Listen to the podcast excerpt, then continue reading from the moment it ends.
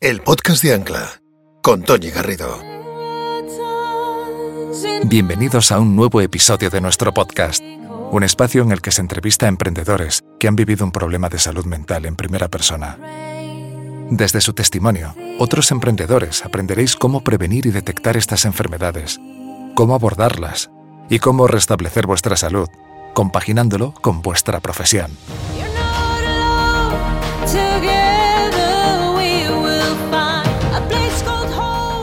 Juan de Antonio nace en Madrid en 1979, en el popular barrio de Tetuán. Cursa Ingeniería de Telecomunicaciones en la Universidad Politécnica de Madrid y tras licenciarse en 2002, trabaja un periodo muy breve en DMR. Inicia un doctorado en radiotelecomunicaciones, que le permite trabajar como becario en Ericsson y realizar su primera incursión profesional en Estados Unidos, destinándole unos meses a Seattle. En 2004 ficha por la consultora BCG, en la que aprende cómo funcionan las empresas, pero siente que le falta el propósito. Así que aprovechando motivaciones personales en 2007, inicia un periplo por Asia que le lleva a conocer distintos países de ese continente. Aquella etapa le brinda trabajar en distintos lugares y culturas que van resonando con sus valores y con lo que supondrán sus motivaciones futuras.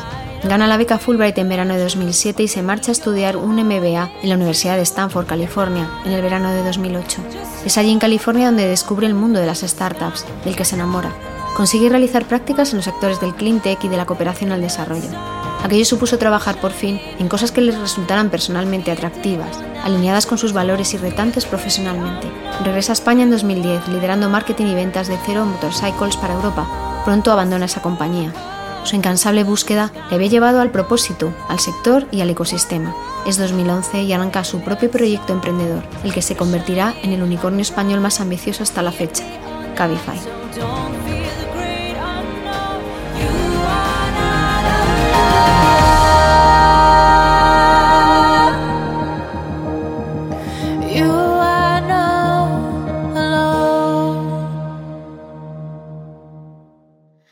Eh, querido Juan, sé muy bienvenido a este nuevo capítulo del podcast de Ancla. Muchas gracias por estar aquí. Gracias a ti, Toñi, por invitarme. Un placer. Mira, de verdad, personalmente, con tu agenda echando humo, te agradezco, pero de verdad, especialmente esto, ¿eh? Yo sé lo que te ha costado estar aquí. No, perdona que hayamos tardado tanto, pero. Encima me pides perdón. De verdad, mil gracias por tenerte aquí. Te lo agradezco de corazón. Encantado. Así que, eh, sin más dilación, que sé que el tiempo es oro contigo, cuéntanos un poquito eh, qué recuerdos tienes de, cuando eras niño respecto de, pues del equilibrio mental, de la salud mental. Eh, porque tú me comentabas que desde muy jovencito has sido consciente de la fragilidad de tu salud mental. ¿Puedes compartir con nosotros alguna vivencia en torno a esa, a esa idea? ¿Algún recuerdo?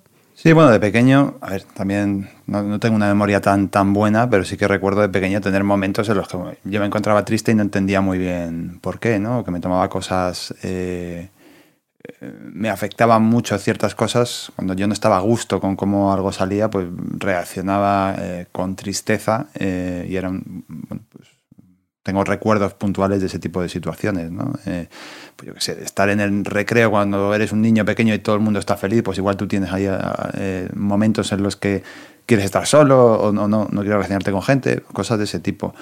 Eh, antes de que seas capaz de entender que, bueno, pues que, igual te están pasando cosas que, tienes que atender, ¿no? luego según iba creciendo, pues fui entendiendo ah, que, existían ese tipo de, enfermedades, ¿no? Lo ves en, personas cercanas, lo ves en la familia y empiezas a, preocuparte por, pues bueno, por, resolverlo. Por decir que bueno, es, algo a tener en cuenta y, que, no, que no condicione tu vida eh, de mala forma, ¿no? ¿Algo así te pasó cuando te quisiste ir a Indiana a estudiar? Bueno. Ese eh, cambio de aires también se provocó por eso. Sí, eh, como hemos comentado alguna vez, yo creo que tengo una personalidad un poco inquieta y, y, necesito estar expuesto a, cambios, ¿no? Y igual a los 15 años, 14 años es, una edad muy conflictiva eh, y en ese momento bueno, aproveché la excusa de aprender inglés, hice ahí unos números y le dije, mira papá, si me llevas a, a la academia todos los años y luego quieres que vaya un mesecito a Irlanda a aprender inglés, va a, ser que va, va a costar una pasta esto. Eh, ¿Por qué no me mandas un añito a, a, Estados Unidos con estos programas de intercambio que las cuentas salen, salen bien? ¿no? Y, y la verdad es que o sea, para mí personalmente pues, eh, fue un, un cambio, yo, yo, creo, necesario y que me, me ayudó a, pues, a entenderme y a, pues, a crecer a partir de ahí. ¿no? Pero ese cambio también ¿no? estaba motivada por, motivado por encontrar siempre ese balance ¿no? del equilibrio ¿no? personal, el equilibrio de la mente. ¿no? Sí, he sido, bueno, he sido un, talibán de, ser feliz, ¿no? de siempre buscar eh, qué es lo que quiero hacer. Y, la verdad es que eso me, siento muy afortunado hoy en día, un privilegiado pues de, de haber tomado decisiones que me llevan a una situación eh, bueno, pues en, la que estoy feliz con las cosas tal y como están, ¿no? Y he, ido peleando por eso. Que, no sé, o sea, no sé cuánto de esto verdaderamente es un tema de salud mental o de la lucha constante por, eh, teniendo una sola vida, pues disfrutarla lo, lo, más posible. ¿no? Sí, pero en, este, en esta entrevista que es un viaje por tu vida, yo creo que el, el hilo conductor es esto que estás apuntando, ¿no? Tú eh, me, me, comentabas muchas veces, lo recalcabas, que tú no soportas o tienes muy baja tolerancia a no estar a gusto. Tú no estás a gusto, no comulgas con eso y eso te hace daño, o sea, es como si te intoxicaras ¿no? por dentro. Entonces es un método de autodefensa que tienes y tienes que cambiarlo, porque tienes claro que si por circunstancias X te ves expuesto de forma muy, muy duradera ¿no?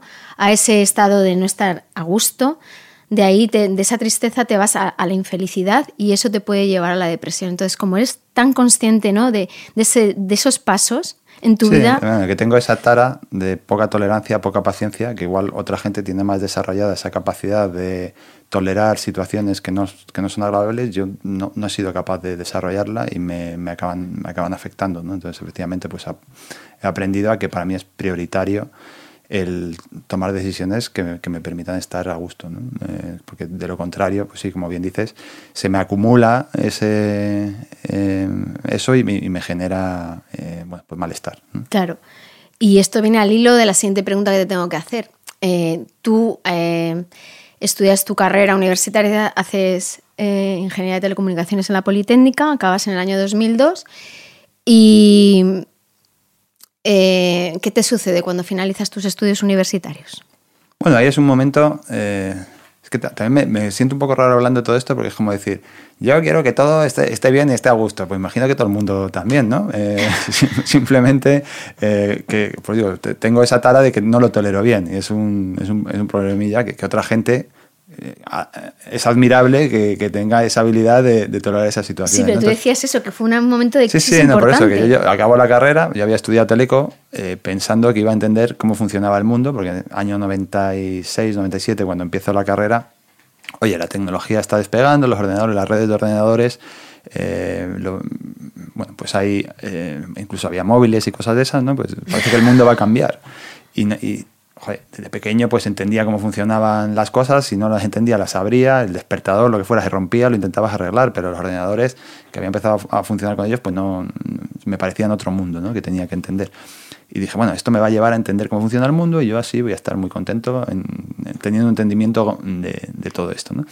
Pero acabo la carrera y digo, bueno, ¿y ahora qué? Como que no, no tenía muy claro, no tenía un plan de vida, no sabía Digo, después, pues me imagino que trabajaré como un eh, haciendo chips o algo así en, y, y, aprendiendo más de tecnología, pero la realidad es que 2002 eh, fue un momento muy duro en la industria de las telecomunicaciones y no encontraba de esto que tampoco había muchas ofertas de trabajo y las que había, dicen, pero esto no es lo que yo quiero hacer eh, durante, durante el resto de mi vida, ¿no? Y fue un momento de, pues eso, pues ya digo, yo iba por ahí feliz como, no sé, una mariposita por el, por el campo dedicando a mis cosas, a preocuparme como de, estar a gusto y de repente, plum, hostia con la realidad, eh, pasas a ser adulto y ya no eres un estudiante y tienes que pensar en el resto de tu vida, que normalmente la gente con un poco de cabeza hace eso antes, o les enseñan a hacer eso antes, pues no, yo llegué ahí y dije, hostia, un golpe con la realidad y no lo digerí bien, fue como, pero ahora que, o sea, esto en mi vida, ¿qué va a ser? Esto no, no tiene sentido. Y ahí sí que fue un momento donde, eh, o sea, por primera vez me di cuenta de que, eh, que era un problema serio lo que estaba teniendo, que tenía amigos, familiares que, que habían pasado por eso y dije, bueno, pues vamos a, intentar mm, dedicarle tiempo a, resolverlo, ¿no? Y lo, lo, que hice fue bueno, pues leer un poco de literatura sobre eh, la química del cerebro y lo que me estaba pasando y de alguna forma empecé a estructurar, creo que ese fue el momento en el que dije, vale, pues me tengo que dedicar a eh, tomar las decisiones que, me permitan estar eh, a gusto, como dices. ¿no? no corras tanto, no corras tanto, que estás corriendo muy rápido y me estás dejando sin preguntas.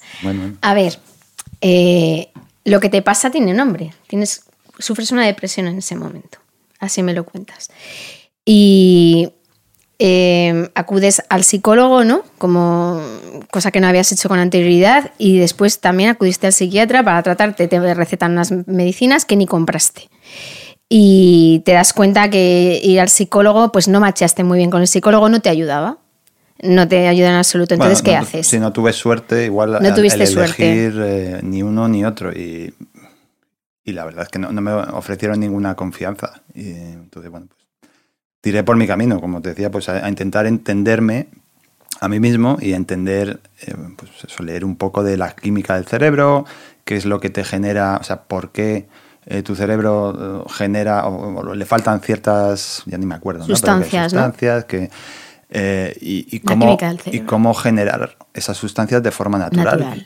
pues hacer ejercicio, entonces me decía, sube las escaleras, pues, pues, todos los días tengo que hacer ejercicio porque he aprendido que si no me, me afecta. estar en contacto con, con la naturaleza, el, el no sé, pues hacer cosas que te generen esa dopamina o lo que sea, que, que, que te, te, te, activan esos químicos, eh, comer bien, dormir bien, cosas, cosas básicas que con una cierta rutina pues, eh, pues te ayudan a estar, a estar estable. ¿no? Claro, porque tú cuando esto que has contado antes, que estabas como una mariposita estudiando y estabas tan feliz, estabas tan feliz porque llevabas a, término eso que, que, estás diciendo. Tú compaginabas pues la tranquilidad de la montaña, porque además tenéis un hotel rural en, en, en Belilla en el pueblo de, tu familia y entonces estabas un tiempo, ibas allí el fin de semana a ayudar a, al negocio, estabas tú solo contigo mismo, que te encantaba y también estar en la montaña, pero también luego otros fines de semana ibas a, a que ardiera Madrid. Entonces, ¿te gustaban esas dos? Era una buena combinación, sí. Eh, o eso de mariposita que he dicho era, más bien, pues eso, que, la palabra en inglés es clueless, no me sale en castellano como despreocupado, que iba disfrutaba del momento. igual, ahora se llama, ¿cómo se llama esto de la, meditación? Vivir el presente, ¿no? Sí, le han puesto un nombre ahora, parece que la gente tiene que enfocarse en eso. A mí es que en los anglos no me gustan, entonces no, me los en español es como el, momento, bueno, no sé. Vivir el momento de los estoicos, el presente y el ahora. Entonces yo estaba en ese momento y no tenía un plan de, un plan de vida, ¿no? Y efectivamente en ese momento pues tenía bien balanceado el, el pasar tiempo en, en, el pueblo y pasar tiempo en Madrid. De hecho, antes cuando hablabas de cuando era pequeño, una de las eh, mejores enseñanzas de, mi padre, que tiene muchas, eh, que me ha ayudado a lo largo de mi vida, fue, yo recuerdo, pasábamos la mitad del tiempo en Madrid y otra mitad del tiempo en la verilla. O sea, era, mm, salía del colegio y estábamos yendo al pueblo. Llegábamos el viernes por la tarde, esto es en la Sierra de Madrid, un frío de pelotas en, en, la casa, ahí se encendía la leña eh, y, y, se calentaba muy, muy rápido, ¿no? Pero recuerdo cómo cuando volví a Madrid Mm, me lloraba desconsolado porque no quiero ir a Madrid, quiero seguir en el pueblo. Y luego cuando estaba en Madrid, no quiero ir al pueblo, no sé qué. Como que, eh, no? necesitaba las dos. Y cuando me quitaban uno, me, me, generaba mucho, mucho estrés. ¿no? Y la enseñanza de mi padre es, oye, precisamente ligándolo con lo del el momento, tienes que aprender a disfrutar en cada momento de, de, lo que tienes. Porque luego lo otro, pues ya, ya tendrás lo otro cuando, cuando venga, pero disfruta lo que tienes en este momento que en realidad, aunque es una gran enseñanza, no, he llegado a aplicarla. Siempre estás, yo creo que es un, mal de los emprendedores, que siempre estamos buscando eh, lo siguiente. La vuelta de tuerca. Y no, y no disfrutas de dónde estás ahora y, lo que tienes, ¿no? Porque siempre estás, hay que ir, llegar a esto, hay que llegar a esto. Llega y no ya hay un punto que ni siquiera celebras los éxitos. estás siempre mirando lo siguiente, lo siguiente, lo siguiente y no disfrutas del momento. Entonces, pues desde pequeño me pasaba eso y creo que todavía no he llegado a corregirlo lo suficiente a pesar de que me han percutido con que eso es importante. Y que eres muy consciente de ello, como estás diciendo. Entonces tú, con esa depresión que sufres, llegas a, a una conclusión y es que no podías tragar lo que no podías digerir, o sea, tenías claro que y eso era un objetivo en tu vida.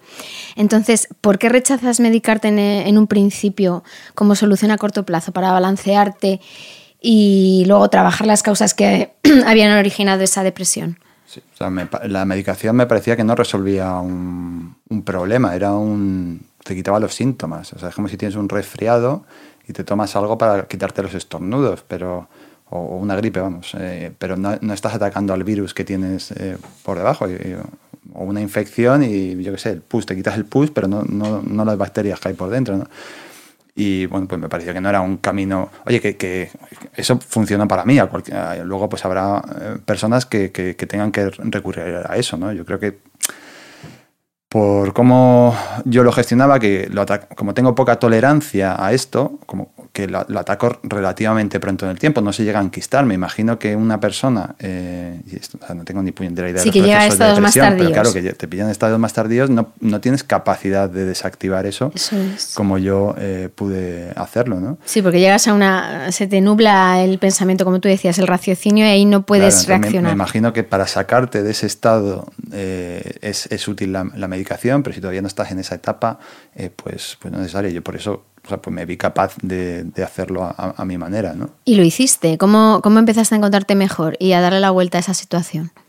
Eh, tomando decisiones que desde pequeñita. ¿no? Recuerdo un momento que fui a, visitar una amiga en, que estaba en, en, París y en, la ribera del, del Sena, ahí, en, eh, unas horitas sentado pensando y dices, Joder, ¿qué, me gusta a mí? Mira, pues mira, la moto esta, la CB600F Hornet eh, en color amarillo, eh, me lleva flipando demasiados años y, nunca, tengo el carnet y todo, pero no me llega a comprar la moto. Pues me la tengo que comprar. Eh, no me la llega a comprar.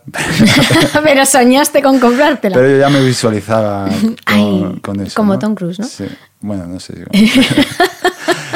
Eh, las zapatillas, las Converse Weapon modelo eh, Los Ángeles Lakers, que desde pequeño las he querido cuando jugaba al básquet y nunca las pude tener, me voy a comprar, coño, me esas sí me las compré. Esos chutes de dopamina ahí necesarios. Sí, sí, sí. Y, yo qué sé, pues eso, que, que quiero eh, dedicarle tiempo a viajar, pues voy a hacer esas cosas, ¿no? Pequeñas, pequeñas cositas que, que te daban alegrías, ¿no? Em, sí entras a trabajar, ¿no? Entras en el mundo del trabajo, en una empresa que no, pues haciendo un trabajo que no te satisface en absoluto. Dices, me mandan ahí a, a, revisar facturas de cable a Valladolid, qué bonito. Bueno, es que qué realizante. entiendo que cuando sales de la carrera no eres un especialista en algo y tienes, tienes que aprender, ¿no? Pero, joder, después de dejarte los cuernos, que tu trabajo eh, fuera ejecutar scripts de los que no tenían ni idea, de simplemente darle el enter, tendré que saber qué es lo que estoy haciendo.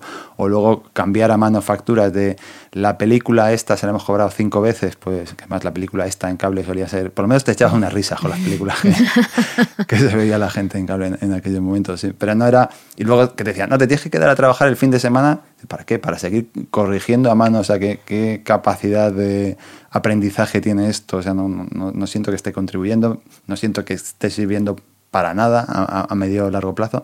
Otra de las grandes enseñanzas de mi padre eh, fue que, y, de hecho muy relacionado con todo esto, eh, de pequeño me ponía siempre a ayudarle. No sé si me ponía o yo le buscaba a él, pero vamos, siempre en, en, las obras o, donde fuera me llevaba. ¿no? Entonces, en, en las obras eres aparejador y tenía la costumbre de tener todo ordenadito y la sigue teniendo para que la gente que venga a la obra pues lo vea ordenado. Y, porque le encanta enseñar las obras a tu padre. No, pero o sea, la, filosofía es, oye, si, si, ves que todo está medio organizado, el que venga a trabajar ahí pues lo va a hacer medio bien, ¿no? Eh, pero su capacidad de planificación a veces eh, no tenía en cuenta el dolor que para mí suponía hacer cosas que eran inútiles. ¿no? Entonces me decía, mueve ese montón de arena de ahí a ahí, para que luego ahí podamos ponerte, joder, yo la pala, la carretilla, moviendo el montón de arena. Y a los cuatro días me dice, ese mismo montón de arena vas a ponerlo en el otro lado. Claro, pues, puedes pensar, por favor, dónde quieres que ponga el montón de arena en lugar de hacérmelo mover de un lado a otro sin sentido. ¿no? Ese era un tipo de trabajo que vi que yo no podía con él. Pero al mismo tiempo, otras semanas en, después, en el pueblo, vamos al Prado, donde tiene los chopos, venga, vamos a acabar alrededor de los chopos para que cuando le entre agua, pues se quede un poquito de, más de agua ahí recogido y crezcan más rápido los chopos. Pues oye, era mover arena también, con una pala, pero yo disfrutaba de, porque eso tenía un efecto. El chopo crecía y servía para algo. Efectivamente. Pues eso es lo que me pasaba luego en el trabajo. yo no podía eh, corregir facturas que no, no sin sentido, eh, sin arreglar el problema de raíz, sin que sirviera para nada, necesitaba eh, pues entender el script que estaba ejecutando y, arreglar lo, que no, lo que no funcionara. Y durante mucho tiempo, o sea, me costó encontrar, asegurarme de que hacía ese tipo de cosas, cosas que, que servían para algo y que luego, para lo que sirvieran, fuera algo que resonara con quien yo era. Entonces fue un proceso de, de, dar cabezazos, bueno, aprender, intentar aprender eh, y luego pues eh, encontrar ese camino. Decías eh, cuando hablábamos en la, preparación de la entrevista que necesitabas también que fueran trabajos retadores. La preparación de las entrevistas. Gracias, la gracias, Juan. me, hacen más horas de preparación que de entrevista. bueno, eso de que va a ser corta ya sabes por qué es. es esa, lo que necesitabas es eso, trabajos que fueran retadores también intelectualmente para ti, obviamente, y lo que tú has comentado, ¿no? Que te motivara, ¿no? Que fuese con tus valores personales, que te sintieras que estabas en un lugar donde querías estar, claro, y que fuera contigo, lo que tú acabas de comentar. Y entonces, bueno, estás ahí con unos trabajos que no te convencen nada, tú intentando balancear, ya estás mucho mejor anímicamente, no, no te encuentras feliz porque no estás feliz, pero bueno, sabes que tienes que buscar otra cosa. La felicidad está sobrevalorada, ya volviendo a la genialidad. Hay que disfrutar del momento, ¿no? Sí, sí. o sea, no estar jodido. Pero esto va de eso, va de tu búsqueda de la felicidad. Y estás... No, es que no es búsqueda de la felicidad, es búsqueda de, de, sí, de estar a gusto. Es que la felicidad no es duradera en el tiempo. O sea, la felicidad es... No, no puedes pensar que el, que toda la vida es estar exaltado todo el tiempo, ¿no? Y ¿no? la felicidad es, para mí es eh, pues estar a gusto. No... Estar a gusto, pero bueno, no estabas muy a gusto, es lo que mm. quiero decir. No estabas muy a gusto y pues estabas diciendo, yo aquí no me puedo quedar, me tengo que ir a otro lado y buscando tu sitio como, como un desesperado, ¿no? Mm. Y llega eh, un momento en que intentas, eh, aplicas a una beca, la beca Fulbright, y eso te cambia la vida completamente, ¿no? O sea, mm, tienes que ir a California durante dos años mientras cursabas el MBA en Stanford, gracias a que ganas la beca Fulbright, que te la notifican el año anterior, que era qué año cuando te lo notifican? Pues sería 2007, 2007, sí. 2007. Entonces eso supone para ti una catarsis a nivel tanto profesional como personal, porque es la llave, ¿no? Que te muestra el camino para saber lo que quieres hacer eh, porque sentías que ya estabas feliz. Pues ya lo has contado todo. Estabas Cuéntanos la relevancia de esto en tu vida. A ver. entonces, cuando me dieron esa, esa, beca, yo estaba viviendo en, en Singapur. Eh, había dejado un trabajo que me había permitido aprender mucho, eh, que era, trabajé en BCG dos o tres mm. años, y, y, ahí había tenido bueno, pues, capacidad de trabajar en cosas que me parecían más relevantes y entender procesos y ahí o sea, fue, fue, un periodo en el que aprendí un poco más de cómo funciona el mundo, porque el mundo no lo eh, explicaban las máquinas o, los, el, software o, lo que yo había aprendido en, Teleco, eh, el mundo lo se creaba a través de las organizaciones, ¿no? Y ahí pues la verdad es que me abrió los ojos y vi que eh, había un mundo de posibilidades que yo no sabía que existían y, de entender cómo, cómo, funcionaba la sociedad. Pero eh, los proyectos o, en, los que yo trabajaba, a pesar de que aprendía mucho, no necesariamente buscaban un fin que resonara con quien yo era. No, pues no buscaban que hubiera eh, más las velillas ¿no? por, el, por, el, mundo y que la gente viviera mejor. Eran pues, proyectos de empresas, estratégicos, lo que fuera, con los que yo no, tenía una vinculación emocional con, con ellos. ¿no? Entonces, bueno, viendo que, que tenía esa oportunidad de, de, estar en, en, otro país, dije, bueno, vamos a cambiar de aire, vamos a aprender de otras culturas. Eh, y desde Singapur pues empecé a viajar por, por otros países de, de, la zona. Hice algún proyectillo por ahí, pues, no sé, en Vietnam, en Tailandia.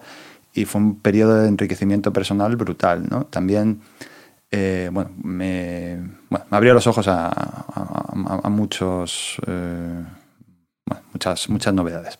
no sé cómo explicarlo, pero bueno. Lo puedes eh, explicar, ¿eh? Tenemos tiempo.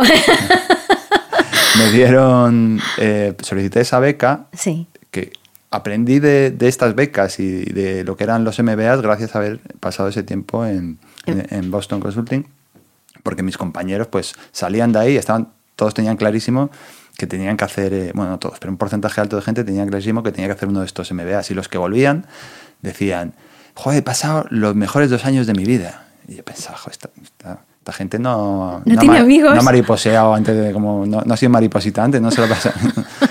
Qué lástima. Eh, sí, pero luego la verdad es que fue una experiencia excepcional y no sé si los mejores dos años de, la vida, de mi vida, pero o sea, es muy enriquecedora porque estás junto con un grupo de gente de una edad parecida, con una inquietud parecida, con tiempo disponible eh, y, bueno, con tiempo disponible además para pensar a qué te vas a dedicar después.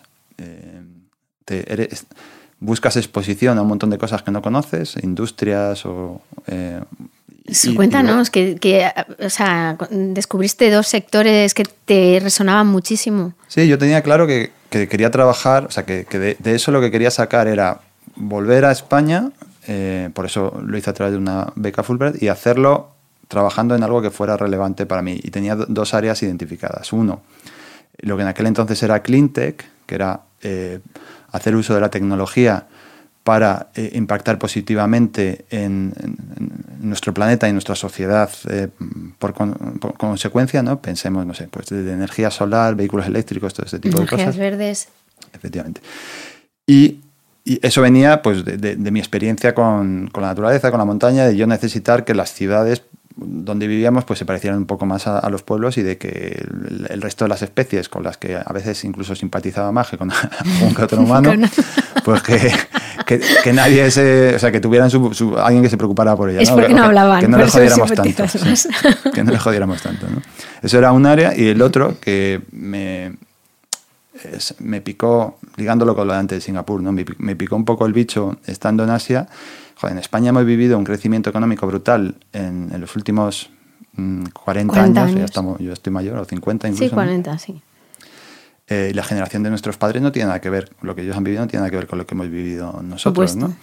Y yo vengo de un origen, o sea, tiene mucha suerte, he podido progresar, pero miras hacia atrás la historia de, de mis padres y, y hay cosa, gente cercana y hay cosas dramáticas, ¿no? De, de, que no tenían, no tenían para comer y le mandaban a trabajar a, a Madrid. Eh, hay un término que es lo comido por lo servido. Pues mandaban a gente con 8, con 5, con 7 años, 9 años a, a, Madrid a trabajar en una casa, a servir y que le dieran de comer. Porque no, eso es. Y eso pasó una, hace una generación, ¿no?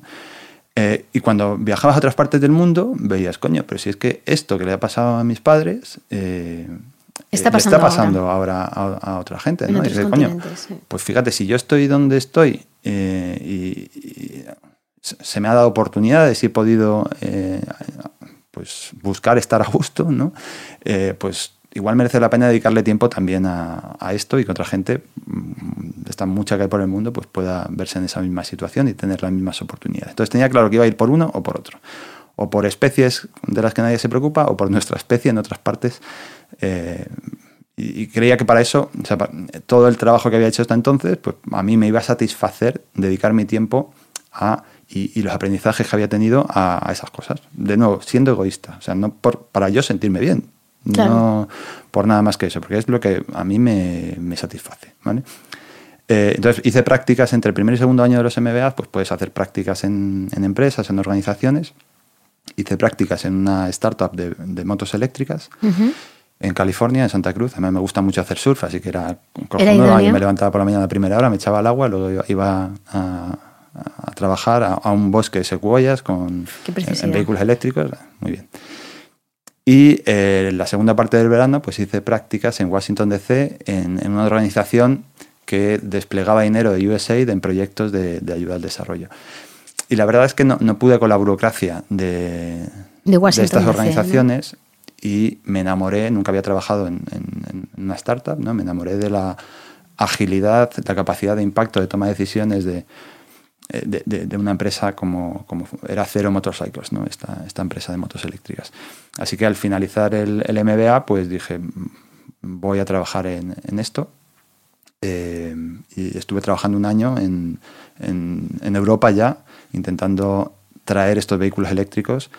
Eh, y bueno, fue el germen de lo que luego me permitió iniciar Cabify. ¿no? Aprendí que gracias a haber estado en, Stanford, pues eh, conocía que esas empresas existían, que era una posibilidad eh, trabajar en algo o crear un, proyecto en base a algo que, te pareciera que merecía la pena y que podías conseguir que alguien te diera dinero para, montarlo. ¿no? Eso es muy importante, eh, que luego comentabas. El tiempo que estuviste en Stanford te diste cuenta que el sueño americano era real. O sea, que había gente como tú que conseguía, o sea, que había una red de financiación estupenda para las empresas, para las startups, oye, y que gente como tú podía conseguir dinero para poder eh, financiar un proyecto que fuera potente y que, ¿no? sí, no sé si lo llamaría sueño americano, pero, sí. sí, sí, sí, fue descubrir, fue descubrir el mundo. No, porque en realidad en América en las últimas décadas eh, las diferencias sociales se han ido agrandando y no hay, no, hay las oportunidades, porque no tienes acceso a educación, no tienes acceso a sanidad. por supuesto. Entonces, te diría que las oportunidades de crecimiento social, eh, bueno, pues no son las que eran cuando ibas ahí y te daban tierras para cultivar y, crecer, ¿no? Pero bueno, em, sí, sí, fue, un, fue un descubrir un mundo nuevo de oportunidades y, luego, pues después de un tiempo trabajando en cero, pues me, me di cuenta que, oye, no, no, era tan, no iba a tener tanto impacto convencer a la gente de que sustituyera un vehículo de combustión por uno eléctrico, porque aún así se tenía que comprar un vehículo y tenía ese vehículo no se iba a usar mucho, entonces es ineficiente. ¿no? al final, cuando piensas en sostenibilidad, lo puedes reducir todo a, algo muy sencillo, las tres, las tres R, ¿no? Está lo primero que es reutilizar, que si compras algo, úsalo al máximo. Eh, luego tienes, pues sí, mm, reduce el impacto de, las emisiones de eso, incluso recicla esas, esas emisiones, ¿no? Pero esa primera parte de, reutilizar no, no, estaba tan, tan lograda eh, con ese proyecto. Y, de ahí surge un poco Cabify, decir, oye, vamos a compartir vehículos y construyendo en base a eh, todo lo que había aprendido a, esa exposición a, las startups, pues vamos a lanzar nuestro propio proyecto alineado con, con quienes somos y hacerlo o sea, con ese propósito, pero también con unas reglas internas, con una cultura interna que nos permitiera disfrutar y estar a gusto cada día.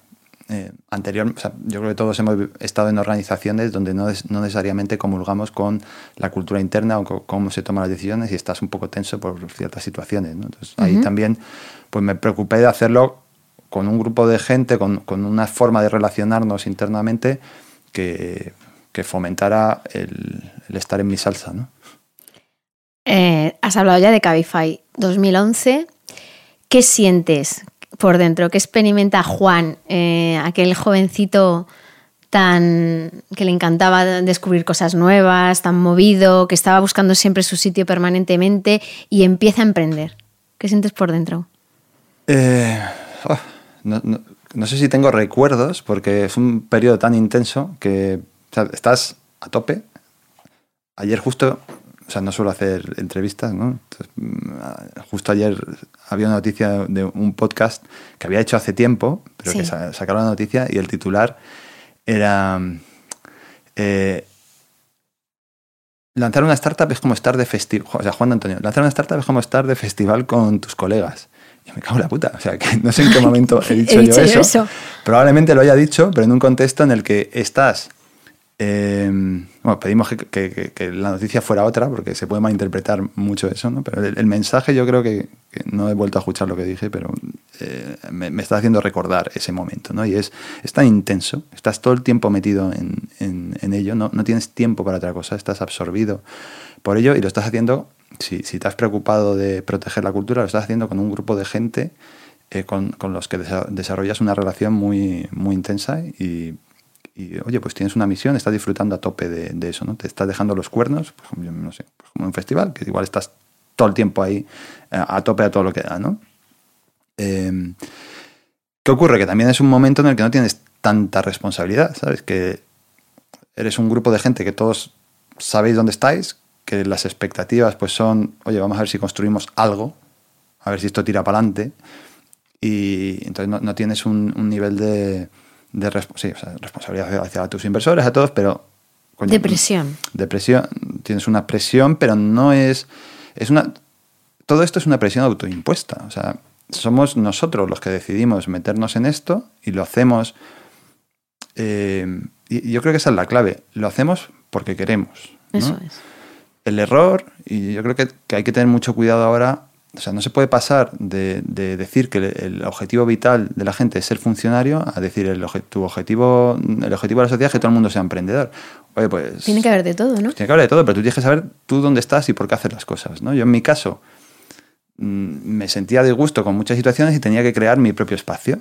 Y, para mí eso es un privilegio, que por el camino mm, voy a sufrir y, me voy y voy a tener que dedicarle todo mi esfuerzo, por supuesto, pero soy yo el que he tomado esa decisión y, y, muchas de las decisiones, de las decisiones, joder, de decisiones que sigo tomando es para proteger ese espacio. Eh, por ejemplo, voy a levantar una ronda de financiación y la gente que está alrededor mío se, a veces se dice, estás loco, ¿no? Porque no me preocupo tanto de la valoración como de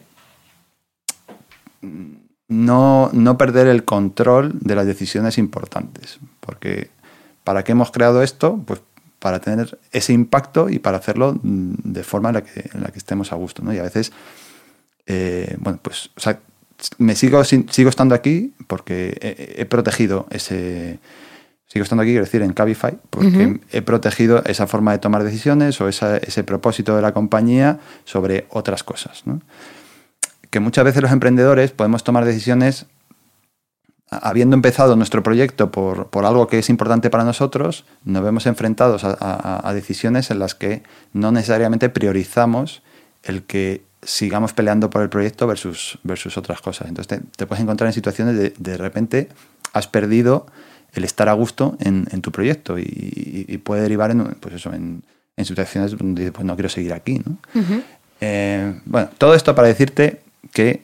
Eh, me considero un privilegiado de haber podido tomar esta decisión, pero que esto no, todo el mundo, la gente no, debe pensar que esto es la solución para todo el mundo. Hay personas que podemos ser muy buenos funcionarios y hay otros que podemos ser, yo qué sé, muy buenos empresarios y otros pues muy buenos empleados y, en distintas etapas de nuestra vida pues podemos ser distintas cosas.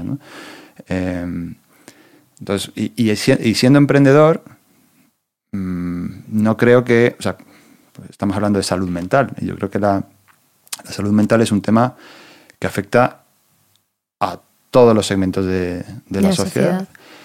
Y creo que los emprendedores tenemos herramientas, que hemos desarrollado herramientas que nos deberían de permitir gestionar eh, esas enfermedades eh, no sé si mejor o de forma más organizada. Mucho de lo que aplicamos a, nuestra, a, nuestro trabajo, somos emprendedores, lanzamos proyectos. Oye, pues cuando tienes un problema, normalmente tienes capacidad de analizar el problema y de, atacarlo y de, resolverlo. ¿no? Yo creo que esa es una de nuestras fortalezas que, eh, que, creo que nos permiten sobrellevar mejor estas situaciones versus muchos otros sectores de la población que igual no están tan acostumbrados a pelear eh, constantemente por, para solucionar problemas de envergadura y eh, no, se pueden beneficiar de esa experiencia para resolver eh, estos problemas que son complejos. O sea, que tú lo que quieres decir es que vosotros tenéis más y que tenéis más herramientas para quitaros la, piedra del zapato, quieres tú decir, lo que te molesta. Sí, sí, y que, oye, que, que hay veces que, joder, que nos hemos equivocado en, alguna decisión y que tampoco nos tenemos por qué volver locos sobre eso. Oye, pues nos hemos equivocado. Estamos en un escenario donde tengo este inversor que, con el que no estoy a gusto. Que un inversor es casi como una pareja, porque estás con, él o con ella eh, probablemente durante 8 o 10 años y, trabajando codo con codo mm, muchas horas al día. Eh, entonces, pues puedes estar en una situación donde tienes una relación tóxica eh, y, pues tienes que resolverlo. Has tomado una mala decisión, pues en tu vida particular te divorcias, pues en, tu vida profesional aplica, aplica eh, ese mismo razonamiento. Entonces, yo creo que, es cuestión de, pues, de reconocer los errores y, tirar para adelante con ellos. Tú me comentabas en Cavi que tuviste dos etapas, tienes dos etapas, de 2011 a 2014 en esta en la que dices, somos unos locos, pero si nos va esto mal, hemos disfrutado muchísimo en el camino y nos morimos felices. Y luego, a partir de 2014, que ya dices, oye, tengo entre las manos una cosa con mucho peso, la aversión a la pérdida es muchísimo mayor, oye, y la, la responsabilidad es muy grande. Entonces, entiendo que ahí identificas unos estresores, ¿no? Eh, que tienen que ver con el emprendimiento. ¿Cuáles son esos estresores que has identificado? Tras, eh, pregunta, a ver, ayúdame, dame pistas. Yo no he emprendido nunca, no tengo ni idea. Estresores con el emprendimiento. Sí. Eh, ¿Qué has identificado? Que sea... bueno, hay ¿A ti te estresa, hay- por hay ejemplo, lo que has comentado al principio de estar siempre mirando hacia adelante, hacia adelante y no disfrutar el momento? ¿Eso te parece un estresor a ti o no lo Sí, te parece? Gracias, muy buen, muy buen estresor. Luego está también el, el que te, te identifiquen con el proyecto, ¿no? Que tu éxito personal, tu felicidad, de repente se asocia a, a tu empresa. Tú, tú dejas de ser una persona, tú ya eres el tipo de esa Un empresa. personaje. Dentro de, dentro de tu empresa ya no eres, o sea, no, pues no, habla, no puedes hablar, tener relaciones normales con la gente de, de- no- de la misma forma que podías tener antes, ¿no? Eh, y, y de puertas afuera, y de puertas afuera eres, eres, eres la empresa, te ven y siempre, oye, ¿qué, qué tal? ¿Qué tal la empresa? Ya no eres, es, es tu Ya no vida, eres Juan. No. tu vida. Entonces, eh, pues como esos estresores, pues cada uno los gestionamos. Yo pues, me gusta estar solito en, ciertos ambientes. eh, pues me voy a, hacer surf a, playas remotas de, Galicia, ¿no? que están aquí al lado, y, puedo estar solito y, vuelvo a ser yo y no sé, pues no hay... Dejo de ser la empresa, ¿no?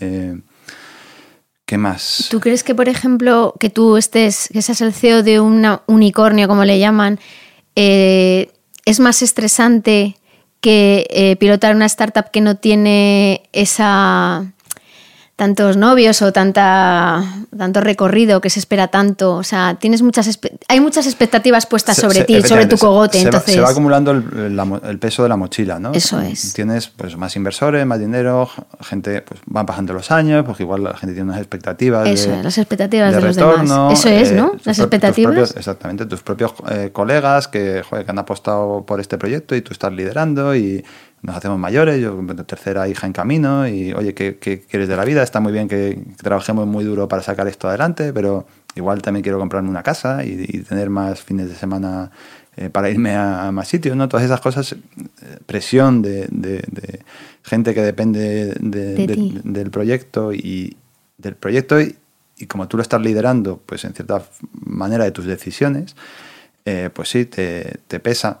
Y, y hay, pues hay que aprender a gestionarlo. Yo creo que con, nuestro con nuestro rol, pues vienen, o sea, viene con el trabajo. Hay ciertas cosas que vienen con el trabajo. Y al principio nos puede pesar, nos puede gustar más o menos, pero hay que madurar y entender que, que nuestro tra- trabajo no es solo enfocarnos en el negocio y que crezca el negocio, sino gestionar todas estas cosas. Y, y cuanto más crece el negocio, más importante es esta parte, ¿no?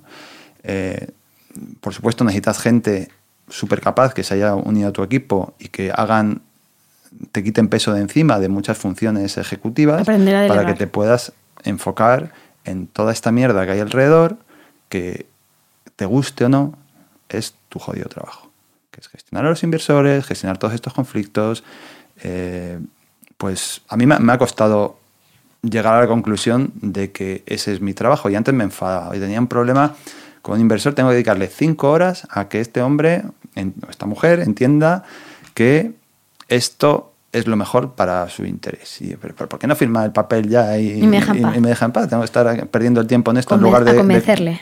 bueno, es un ejemplo, ¿no? Sí. Pero en, en lugar de estar creando valor para todos, tengo que dedicar todo este esfuerzo para que eh, esto ocurra, ¿no? Cuando es lo mejor para todos. Y eso me generaba, pues eso, disconfort, cabreo, enfado y es, pues, pues, Estrés. tío, es- pues es mi trabajo. Es mi trabajo y hay que aprender que, que eso es lo que, lo que te toca hacer ahora, ¿no? Eh, al hilo de la pregunta anterior, ¿qué efectos perniciosos has tenido en tu salud? O sea, respecto del emprendimiento, que han afectado a tu, a tu estabilidad emocional.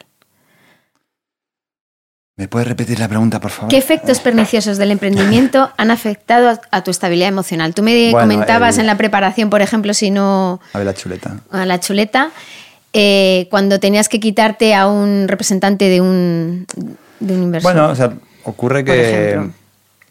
eh, sí, que te, te- si no tienes tiempo eh, de calidad o estás. Algo, algo que pasa habitualmente es que tienes problemas que no, que no puedes desconectar, ¿no? O sea, eh, todo ese trabajo que, has llevado a cabo, hay escollos por el camino que tienes. O sea, tienes un pedazo piedra en el camino que tienes que quitarlo y no hay forma de rodearla, tienes que ir a por ella. Y, y no, y no, desconectas tu cerebro. Entonces te despiertas por la noche, a un momentín abres un ojo y de repente se, se activa el cerebro y pues, pues no, no, puedes dormir. Pero vamos, que, que, me, que me, pasa a mí como, como, emprendedor por estas cosas, pero me imagino que le pasará igual al, al pues al funcionario que, que, se ha metido una hipoteca, le suben el tipo de interés y, y, tiene que resolverlo. En mi caso como emprendedor, pues, pues es así. ¿no? Pero creo, creo que esto... O sea, esto sí creo que es un ejemplo que extrae todos tenemos nuestros problemas, ¿no? Y como emprendedor, pues los, los vivimos y, y, nos los tomamos muy en serio. Yo creo que el, el problema que tenemos es, volviendo a lo de la empresa, somos nosotros, nosotros somos la empresa, se convierte en algo que, que te, te, absorbe tantísimo que, que se hace dueño de, de, de, tu día y de tu noche, ¿no? Y, y tenemos que aprender a gestionar eso y no, no siempre lo hacemos bien. Yo personalmente hay, hay veces que, pues, que no, no, lo gestiono bien y, y, te afecta personalmente. ¿no? Claro, eso y hay que aprender a hacerlo con el tiempo. Entonces, esto va al hilo otra vez de lo que comentábamos anteriormente. Bueno, tú decías que es, es eso, te quita la noche, no puedes hacer ejercicio al día siguiente y como no puedes hacer ejercicio, estás más agotado, sí, claro, estás sin energía. Te, metes en, te metes en un círculo vicioso. Luego me decías, es que tampoco estoy obsesionado, estoy pensando todo el rato en esto y claro, me come la cabeza y no tengo tiempo para nada más ni pensamientos para nada más. No estoy disfrutando de estar ahora mismo sentado tomándome un café o comiendo con un amigo o lo que sea, porque estoy brrr, ¿no? Exactamente, sí, sí. Estás, no, te hablas con tu, con tu pareja y, no estás ahí. Estás, no, estás con el problema dándole vueltas. Está tu cuerpo, pero te están mirando los ojos y diciendo, no me estás haciendo ni puñetero caso. Sí, que, que, te digo, que, o sea, que esto que nos pasa a los emprendedores en ciertas ocasiones, pero que me, me, me imagino que todo el mundo tiene sus problemas y que le, y que le afectan igual. A mí, pues eso, me ha, pasado bastante y me pasa lo que hablábamos antes, yo creo que de pequeño me pasaba igual, aunque no fuera un emprendedor con otras cosas, que era eso que a lo que hacía referencia de gestionar el momento versus eh, que tu cabeza esté pensando en quiero estar en otro sitio, quiero que es lo siguiente, quiero hacer otra cosa. ¿no? Eh, esa, es, es, estar en el momento, eh, no sé si todos los emprendedores, pero en general creo que que nos pasa bastante. ¿no? Dices que el emprendimiento es como una droga, como una medicina. Háblanos de esto. Sí, eh, o sea, en, en, inglés, en inglés lo llaman, lo llaman, a la medicina la llaman drogas, ¿no? Drugs, sí. que es un poco lo mismo. Eh, o sea, pues para una persona como yo que me gusta la adrenalina, que necesito cambios, que, eh, que quiero trabajar, o sea, que quiero hacer cosas que sean donde tenga capacidad de toma de decisión, que considere que tienen impacto, ¿eh? pues, pues, el mundo del emprendimiento es adictivo. Una vez que te metes, pues quieres más. Entonces, pues, o sea, somos nuestro propio monstruo. Nos, no, no, nos podemos quejar de, de, algo que hemos elegido y que... Y que habéis fabricado claro, vosotros mismos vuestro videojuego, vuestro propio videojuego. Entonces, pues tienes... Me decías. Sí, tenemos que aprender a gestionar esa adicción. Es una adicción y hay que eh, se puede convertir en, una medicina muy buena para, para, estar a gusto o a veces puedes tener sobredosis. Y, y a lo largo de tu vida, la, misma droga, la misma medicina puede ser en, un, en positiva o, negativa. Y, todo pues, depende, pues sí, de muchos factores externos pero sobre todo de cómo gestionamos nosotros esos, esos factores externos. Porque aquí, yo creo que el mensaje clave es que que, somos unos privilegiados porque hemos elegido esto y está en nuestras manos tomar las decisiones que debemos tomar. Que sí, que, tenemos presión, que, somos responsables de, de, mucha otra gente, pero, pero que, depende de nosotros. ¿no? Vale, ¿y cómo se hace eso? ¿Cómo se gestiona ese, ese equilibrio del cuerpo y la mente y de tu vida personal con tu vida profesional? ¿Tú cómo lo has hecho? ¿Cómo lo eh, haces? Hay, hay, momentos en los que no puedes. Eso del balance, pues hay momentos que no, no existe el balance. Mm, hay, hay, momentos en los que estás jodido y tienes que tirar para adelante y, y, luego saber que dentro de cuando resuelvas todo ese problema, que te puede durar un mes, dos meses, tres meses, un año, lo que sea, eh, vas a poder soltar presión y, y, vas a tener tu espacio para recuperarte. ¿no? En, en mi caso, eh, bueno, intento soltar, balancear, si quieres, todos los días haciendo un poquito de ejercicio, pero hay semanas en las que no puedo hacer, no puedo, hago, me busco hacer ejercicio llevando a mi hija en bici al cole para asegurar que hay, tengo que llevarla al cole, pues por lo menos la llevo en bici y hago algo de ejercicio. Hay veces que ni siquiera puedo hacer eso por la cantidad. Y se te acumula todo, se te acumula, se te acumula. Igual pasas un mes sin, sin poder hacer nada de eso, pues luego pagas, pagas tu deuda, ¿no? Y bueno, pues ahora me voy a ir un fin de semana largo con, con mis niñas a, pues a Galicia y voy a estar ahí solito en las playas de... No, voy a dar los nombres para que no, no promocionar sitios maravillosos. El norte de España. donde, donde está muy a gusto. Para que te dejen solo y no vaya nadie. No, no, son sitios No, geniales. sí, sí, porque te gusta estar solo. Costa da Morte es un sitio maravilloso, hay, hay muchos sitios brutales, ¿no? Eh, pero eso, pagas tu deuda y recu- recuperas baterías. Esto es un... Todos los que estamos aquí lo sabemos, es un, maratón de sprints diarios. Entonces, bueno, pues hay que coger aire o respirar durante el camino. Eh, lo hemos comentado antes, esto, esto de que a lo largo del camino del emprendimiento eh, te has identificado con el proyecto muchas veces y tú, Cabify es Juan de Antonio y viceversa. Si el negocio va bien, pues eres una estrella de rock y si va mal, eres lo peor. ¿Esto te ha supuesto un disparador a ti del estrés? Eh, mm, no, no a nivel. No he sentido presión de, de tener que. De puertas afuera, de, que ser una estrella, ser reconocido, ser valorado. Sí que soy competitivo, entonces sí que me gusta hacer las cosas bien, ¿no? Pero midiéndome contra, contra mí mismo. Eh, y sí que tienes esa presión de. "Joder, pues, la historia de Cabify, llevamos 12 años en esto y los que estamos ahí sabemos que años buenos, buenos de que las cosas han salido eh, bien constantemente, pues habremos tenido tres de, de 12. Y, años jodidos de estar sudando y constantemente eh, jodidos, vamos, pues 8 y neutros 1, ¿sabes? Eh, ¿Cuál era la pregunta, perdón? Sí. Eh, la pregunta es que si, si esa identificación con el proyecto hace que tú te sientas mejor o peor en función de cómo va el proyecto. Es decir, que si va muy bien, tú te sientes que eres la caña y si va mal, pues te sientes lo peor, ¿sabes? Ah, yo he neutralizado mucho esas. O sea, te sigue. Te sigue afectando, pero vamos, yo creo que para ser emprendedor tienes que tener una resiliencia brutal al no, al rechazo, al que te salgan mal las cosas y querer seguir. Oh, Esa es mi experiencia. ¿eh? Yo creo que el éxito de Cabify, habiendo tenido tantos años malos, tantas. Es, es haber estado siempre dispuestos a levantarte y pelear y pelear y pelear. Entonces, no.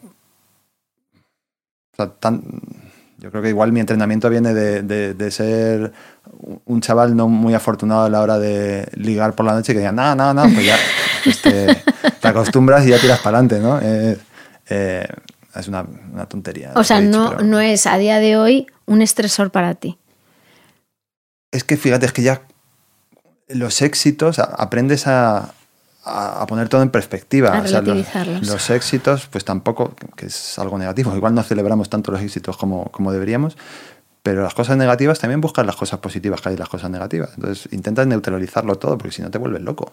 Mm. Y una... y- y en, perdón, y en contextos como el que hemos tenido nosotros, de ir en contra de una industria, eh, o sea, eh, con menos recursos, estar en una situación donde mm, no, bueno, pues ha habido que luchar mucho, es que si no nos hubiéramos, vamos, o hubiéramos abandonado o estaríamos mm, jodidos. ¿sabes? No- no- tienes que aislarte un poco de eso, ¿no? Y has aprendido a hacerlo. Una cosa O- que bueno, he ido aprendiendo, no sé si, si he aprendido, pero vamos, he, he- he ido... modulándolo. Sí. O sea, que ha sido un, un aprendizaje. O sea, que a lo mejor al principio sí que ha sido durante muchos años, ¿no? Un factor de... Sí, la primera vez que ves de que, que ansiedad. hablan de tu empresa en la prensa y dices, joder, mira, y se lo enseñas. Y luego, o sea, incluso recortas el, el periódico y luego casi ni lo lees. Eh, ni para bien ni para mal. Y yo qué sé, llegas a casa y me pues viendo mi madre y mi padre me preguntan, oye, he leído esto en las noticias, ¿qué pasa? No sé qué. Y, papá, por favor, lo último que necesito es que, Que con el tener que explicar eh, qué es lo que está pasando, estos problemas que están surgiendo, porque buscas eh, aislarte un poco de, de eso y, y mirar a largo plazo y lo que está pasando en el corto, pues sí, lo tienes que gestionar, pero, pero en, con- en- en el contexto adecuado y dándole la, la importancia mm, que tiene no, y no dejarte influir pues por, por lo que dice la- el, resto de la gente, lo que percibe el resto de la gente. Tú tienes tu plan a medio o largo plazo y ya está. Y lo que piensen los demás, pues como, es esto, andillo caliente, pues tienes que pensar en, eso. O por lo menos a mí me ha funcionado así. Y para balancearte, una cosa que me comentabas también en el ámbito de cuando tú estás trabajando, ¿no? En tu, en tu empresa. Eh, eso que te chirría, eso que te hace sentir mal, quitarlo de, quitarlo de ahí, me decías. Hay que pelear. pelearlo y de cara, me ha sido clave. Eso, eh, eso me gustaría que lo contaras. pelear esas batallas que, volviendo a lo que contábamos, ¿por qué hemos creado esto? Por algo que es importante para nosotros y hacerlo de una forma en la que nosotros estemos a gusto. Si, si renuncias a tener la capacidad de tomar las decisiones que te van a llevar a, a ese objetivo, porque le das el poder a otro de, vetarte esas decisiones. Eh, yo no estoy diciendo que necesitas tener el control absoluto de tu empresa, sino que no tengas a gente que, te, que impida a la empresa, no a ti, hacer lo que tiene que hacer. Siendo eso lo más razonable que hay que hacer. ¿no? Está esa parte y luego está la parte de que, eh, oye, pues puedes encontrarte con cosas que te lo van, que, te lo van a impedir y tu trabajo es quitártelas de en medio. Porque si no, si no te las quitas de en medio, si no luchas para resolver esos, esos conflictos contra tu persona, pues no, no vas a poder seguir trabajando. Estamos hablando de conflictos internos, o sea, de, por ejemplo, de un representante de un accionista, o sea, para aterrizar las cosas. Oye, esta persona, esto me lo tengo que quitar de encima, si quieres que siga siendo CEO y pilotar esto, yo tengo que estar a gusto, ¿no? Sí, eh, sí, o sea, también tienes que estar haciendo bien tu trabajo para poder llegar al punto, o sea, en, estas... Al final es la, empresa y el proyecto, ¿qué es lo que necesita? Pues necesita llegar a este objetivo. Para llegar a ese objetivo, pues hay un equipo que tiene que liderar eso. Y si tienes eh, eso, pues un, accionista que no necesariamente está en o incluso un representante de un accionista, porque a veces el accionista y el representante no, tienen los mismos intereses, eh, pues tienes que plantear, en, nuestro caso, pues en alguna ocasión se dio esa circunstancia y tuvimos que decir, oye, pues hay que luchar esta batalla, es una, eh, hay que dedicarle tiempo a algo aparentemente inútil como una, batalla interna para que la empresa pueda seguir hacia adelante y para que yo eh, pueda dedicarle tiempo a, esta empresa. Si no, pues, pues sí, me voy, no me, no me, compensa. Pero esto yo creo que nos ha pasado a todos los emprendedores, problemas con cofundadores, problemas con inversores todos tenemos estas luchas, ¿no? Cada vez que hablo con un emprendedor es, pues, he tenido este problema con esto, lo estoy gestionando y nos cuesta, a veces eh, nos cuesta ser firmes en, nuestras decisiones, damos muchas oportunidades, eh, intentamos resolver el, conflicto de una forma conciliadora y, hay veces que no se puede. Y, ahí pues, pues hay que poner, en, mi caso, eh, de nuevo, buscando esa ese bienestar, ese no, ese no estar incómodo en una situación que te lleve a, un, a situaciones peores que a ti te desequilibran muchísimo. Hablando de salud volviendo al inicio, es que no tengo esa tara de que pues sí, pero tengo esa poca tolerancia. Tu, salvación, en realidad, para, no llegar a infelicidad. He sido coherente, o sea, teniendo ese problema, he sido coherente y he actuado de forma tal que, que hasta ahora eh, pues, pues me ha permitido seguir... Eh, tener estar en una posición cómoda ahora mismo. ¿no? Si no hubiera tomado estas decisiones teniendo esa tara, o sea, igual tenía que haber resuelto esa tara y decir, oye, pues aprende a tragar. ¿No? Pero no, no, fui capaz de. Pero no va con tu naturaleza, en realidad es, una, es un salvador. No va con mi naturaleza, pero joder, que, seguramente no vaya con la naturaleza de casi nadie. Eh, simplemente, igual he sido un poco cabezón. no sé. No, yo creo que conociéndote en, tu trayectoria de todo lo que me has contado, si al final tragas mucho, te va a llevar a una situación de tristeza de la que es complicado salir.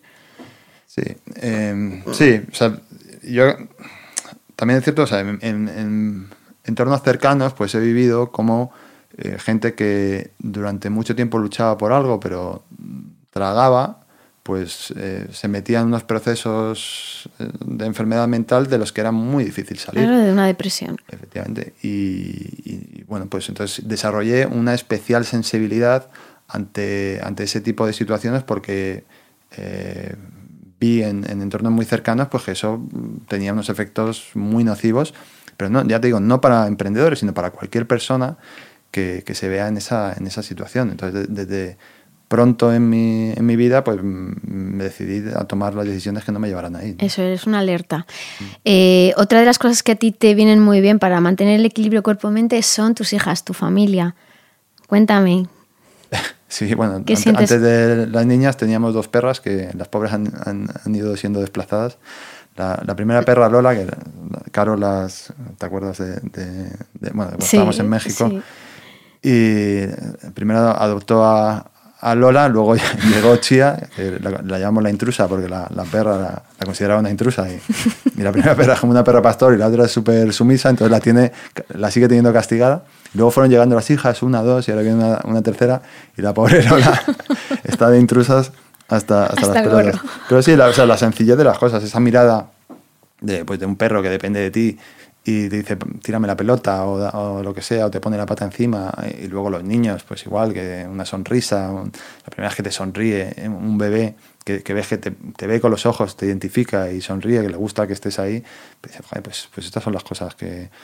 Eh, hay, que valorar estas Esa cosas. Es tu toma tierra, tu ancla. tu ancla. Y, y, todo lo demás, pues está bien todos estos proyectos y, y está bien que busquemos ese, ese propósito, pero a veces se nos olvida, o a mí se, me olvida, que, que sí, yo tengo que estar feliz para hacer feliz al resto, pero lo que verdaderamente nos va a hacer estar a gusto son esas relaciones fuertes que tenemos alrededor y todo esto de la empresa pues es un proyecto personal, eh, egoísta hasta cierto punto, eh, pero que, que, si lo otro deja de tener sentido. O sea, estás adicto a, esto, pero lo importante, es tan importante lo otro que, que, tienes, que tienes que dedicarle el tiempo necesario y, bueno, que no puede ser que porque en el trabajo estés eh, jodido, eh, pues te lleves, deteriores cosas personales que son tan importantes con gente que, que, depende tantísimo de ti, ¿no? Llevándolo al extremo, oye, pues mira, si se va la empresa al garete, la gente que trabaja en la empresa volverá a encontrar otro, otro trabajo. y probablemente haya otro emprendedor que persiga unos objetivos similares y esto eh, alguien eventualmente conseguirá que, en las ciudades pues haya más vehículos compartidos, que los vehículos sean de hidrógeno o de eléctricos y eso va a pasar. Aunque eh, igual ocurre antes si lo hacemos nosotros, pero si no va a pasar. Lo que no va a haber nadie que te cubra es pues con tu pareja o con, tus hijos de la misma forma, ¿no? Pues sí, pues te puede cubrir tu, su tío o quien sea, pero no, no es lo mismo. Tu lugar es insustituible, ¿no? Para tus hijas, porque tú eres su padre y padre solo hay uno. Y, lo que me, y esa reflexión que me hiciste tan bonita me pareció importante y por eso la voy a, traer aquí. Decir, la huella al final que todos los emprendedores pues mm, queremos dejar una huella, ¿no? Algo que sea importante, que vaya con motivacional, pero al final la mayor huella y la más importante es la que dejamos en las personas que están a nuestro alrededor. Y esto está, ¿no? Íntimamente ligado con esto que acabamos de decir. ¿Estás disfrutando del camino del emprendimiento? Hombre, no todos los días, es un camino que tiene, sus días mejores que otros, pero sí, la verdad es que o sea, ha sido, eh, volviendo al titular desafortunado, ha sido un festival permanente.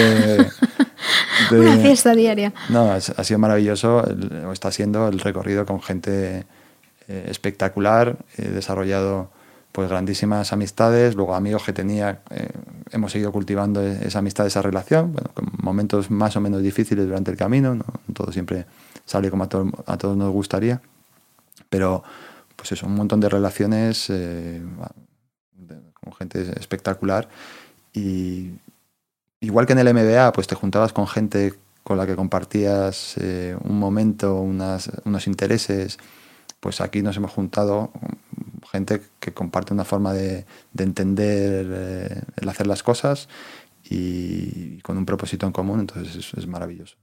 Y aviso escuchantes, una cosa que a Juan le funciona mucho para tener la adrenalina, adrenalina diaria es ir en bici a, a, a Cavi porque se va metiendo por los coches y eso es un chute de adrenalina haciendo locuras impresionante que le deja nuevo cuando llega. Esto es como el titular de, antes, no, no es el mensaje. lo de ir en bici en, Madrid, vamos, según qué recorridos, es bastante más rápido, ¿no? Y una vez que empiezas a desarrollar piernas, ya la bici eléctrica casi es un lastre, porque como solo lleva 25, eh, entonces ya empiezas a, intentar ir con bicis un poco más rápidas y, también, también tiene su, adrenalina, pero no a, ver si conseguimos, bueno, eh, efectivamente, desgraciadamente no es tan seguro como, como debería eh, eso de ir en bici en Madrid. Por eso tienes los chutes de adrenalina. Dices, no, puedes tener el chute por la velocidad, no necesariamente porque, yo qué sé, un camión o un autobús o un coche. Se te echa eh, encima. Eh, sí. Bueno, ahora me vas a permitir que saque dos conclusiones, las voy a leer para no poner una coma de más ni de menos, porque me parece importante. De todo esto que hemos hablado en nuestra preparación de la entrevista, hay dos conclusiones importantes. de, de tu vida y de tus reflexiones.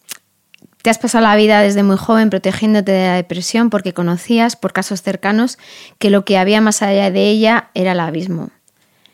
Me decías que el peor resultado de la depresión puede que ni siquiera sea suicidarse, sino seguir viviendo y hacer miserable la vida de las personas que te rodean, porque es constante el mal que hace a las personas del entorno, porque estás en su día a día. Me parece una reflexión súper importante. O sea, porque Sí, cuidarte a ti es cuidar a los que tienes Claro, y decir, oye, no puedo hacer feliz a nadie si yo no soy feliz. Es que estoy pudriendo todo lo que toco, ¿no? Sí, sí, sí, así es. Em, y también, o sea, hay, hay, depresiones y depresiones. O sea, no hay gente que, que no necesariamente hace la vida miserable al, resto estando deprimido. O sea, no, pero luego hay, eh, hay otras situaciones donde, donde sí, donde ves que que gente que no, no, no, decide atender a sus enfermedades mentales, pues, eh, pues genera una vida muy difícil para los que tienen alrededor, ¿no? Incluso pues se puede convertir en, pues, o sea, genera relaciones tóxicas de, donde te, te, pueden hacer sentir culpable de cosas que no eres culpable. Entonces, lo primero es cuidarte a ti para poder cuidar a los demás, ¿no? Y la segunda, de la que hemos estado hablando un montón en, nuestra charla, que la falta de tolerancia al malestar y a la infelicidad ha sido tu mecanismo de autodefensa más eficaz para protegerte de la depresión y balancear tu salud mental. Muy bien, oye, qué maravilla. y ahora la última pregunta que hago siempre, a ver qué me, con, qué me, con qué me sorprendes. Si Juan de Antonio adulto pudiera cruzarse con Juan pequeñito por ahí por la velilla, ¿qué, te, qué le diría? Mira, cuando me, cuando me dijiste que me ibas a preguntar esto, me vino algo a, la mente y no he vuelto a pensar más en ello. porque lo que me vino a la mente yo creo que es lo, lo que ha funcionado, ¿no? Pues he hablado de mi padre, pues hablando de, mi madre, mi madre cuando eh, me acostaba por la noche, se me olvida, me decía pues, lo mismo que me decía, ¿no? Eh, buenas noches, que duermas bien, quiero que seas bueno e inteligente y estudioso y también trabajador y sobre todo muy feliz. Eh, te querré mucho toda la vida. Ahora se lo digo a mis hijas. pues es una bonita herencia. Muchas gracias, Juan, por este rato que has compartido con nosotros, por tantas cosas que nos has contado y por abrir tu corazón. No, un placer eh, charlar contigo, Tony. Mucha salud y mucha suerte. Para ti también.